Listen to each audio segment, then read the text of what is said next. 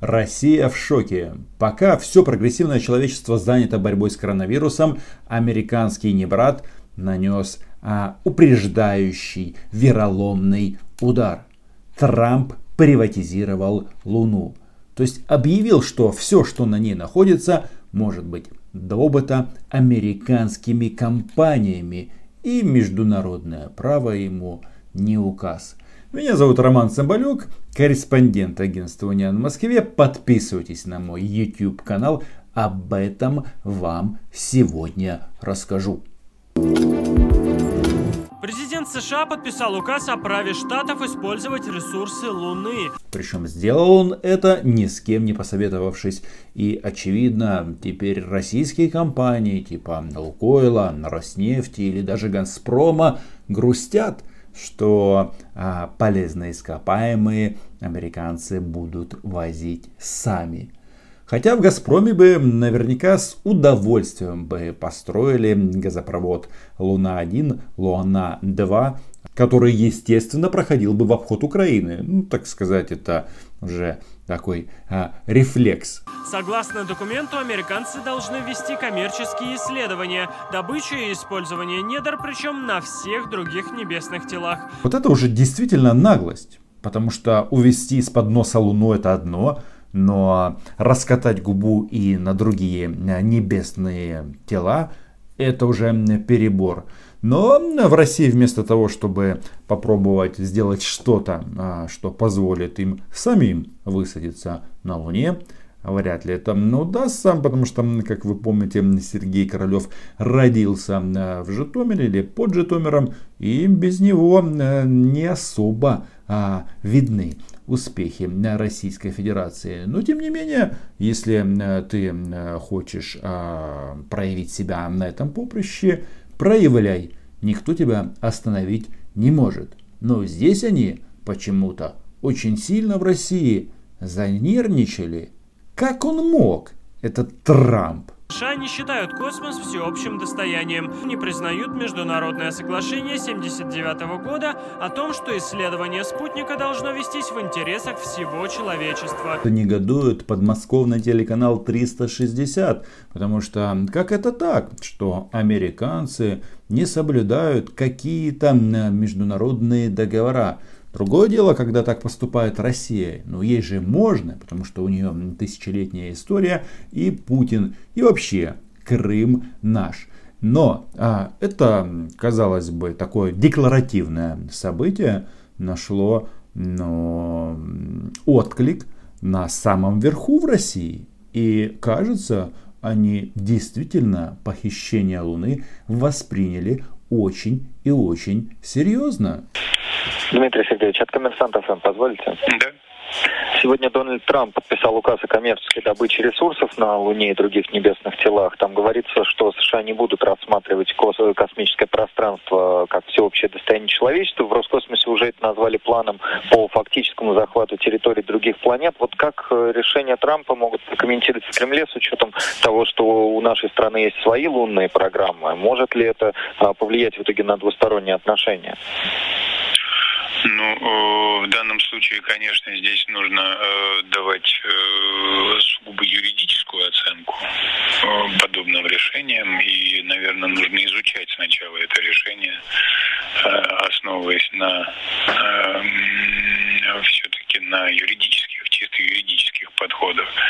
Я сейчас этого делать не буду, но все-таки какая-то приватизация космоса в тех или иных формах, а сейчас я затрудняюсь сказать, можно ли это расценивать как попытку приватизации космоса, э, такие попытки были бы неприемлемы. Какая же это приватизация? Это наглая прихватизация. И вместо того, чтобы развивать свои космические программы, правильно нужно возмущаться и требовать учета российских интересов. И да, а, в российской организации, которая отвечает за полеты на околоземную орбиту и не только, есть свой комментарий. Роскосмос – это та организация, которая когда-то совсем недавно а, грозила американцам, что если не будете с нами дружить, то будете своих астронавтов, не наших, ну их космонавтов, а, запускать в космос на батутах А потом появился Илон Маск. И все почему-то изменилось. У американцев здесь все по-прежнему стабильно. Так вот, сегодня в Роскосмосе выступили с заявлением, что планы по захвату территории планет вредят сотрудничеству. Какому сотрудничеству? Межгалактическому, межпланетному или межгосударственному? Это вопрос открыт, потому что, ну, раз мы рассматриваем возможность применения права, которое существует на Земле в космосе, то нужно наверняка уточнить. И негодует никто иной, как заместитель генерального директора госкорпорации «Роскосмос» по международному сотрудничеству Сергей Савельев. Почему по международному? Ну, если Роскосмос, то все-таки должно быть, наверное, межкосмическое сотрудничество попытки экспроприации космического пространства и агрессивные планы по фактическому захвату территории других планет едва ли настраивают страны на плодотворное сотрудничество, предупреждает он. В истории уже были примеры, когда одна страна решила начать захватывать территории в своих интересах. Все помнят, что из этого вышло. Да, деды воевали так вот, э, после такого подлого указа Трампа в России было достаточно много интересных заявлений, которые, по сути, нам э, показывают, что э, и как тут думают по поводу космических проблем и земных. Ну, например, глава Международного комитета Совета Федерации Константин Косачев. Вот он пишет, дожили, пока весь мир борется с коронавирусом на Земле, Трамп своим указом пытается захватить космос. Один. Сам. Это не шутка, предупреждает Косачев.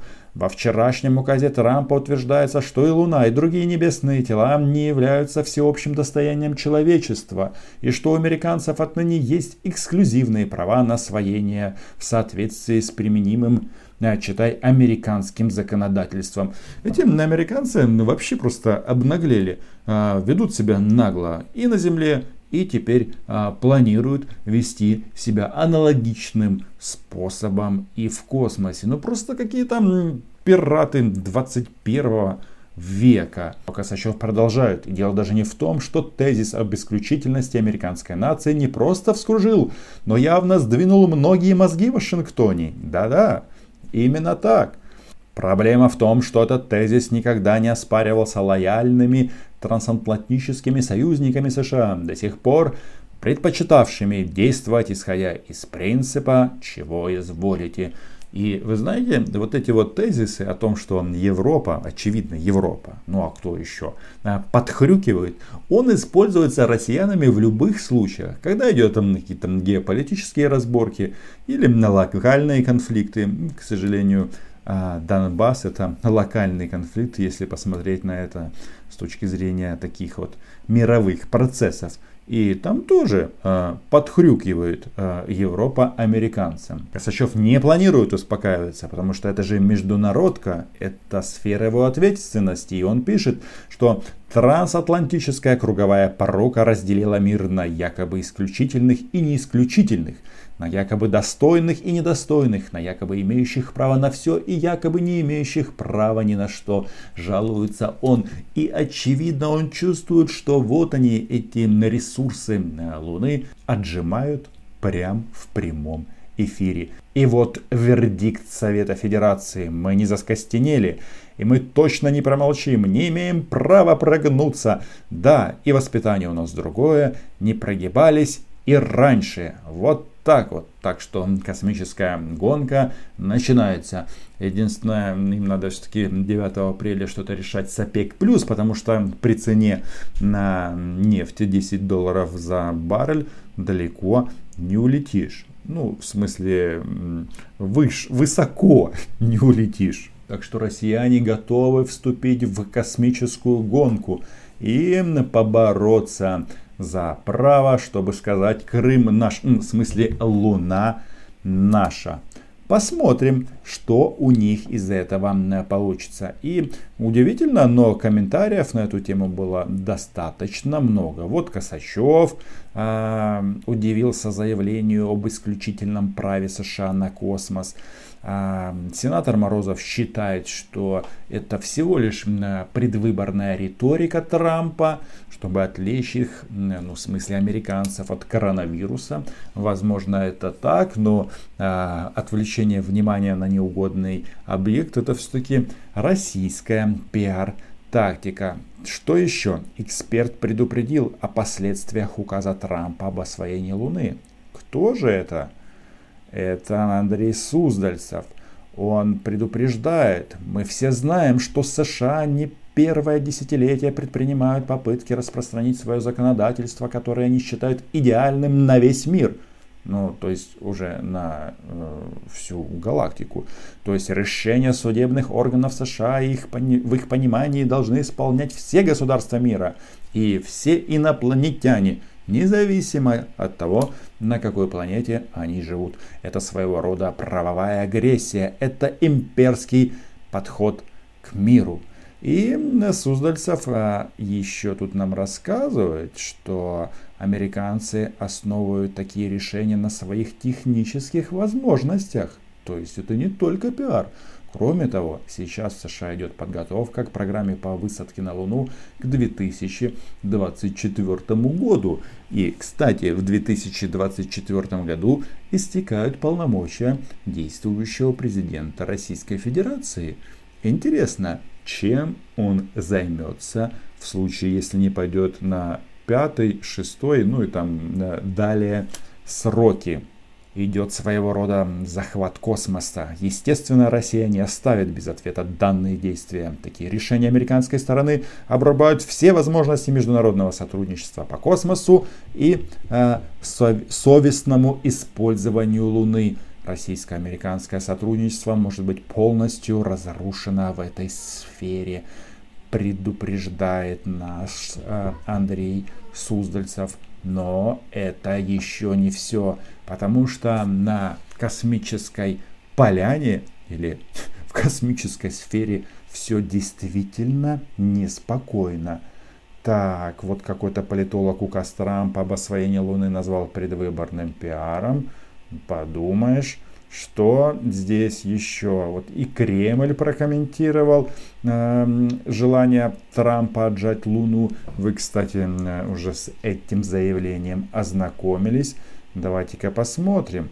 Астроном рассказал о лунных ресурсах, которые смогут заменить земные. Что же это может быть? Неужели Газпром и Роснефть останется без своих ресурсов? Но нет, здесь идет в первую очередь Речь о э, редких и редкоземельных металлов и элементов, которые на Земле иссякают, например, э, платина для электронной и авиационной космической промышленности и э, элементы, в частности иридий, который используется при создании тачскринов.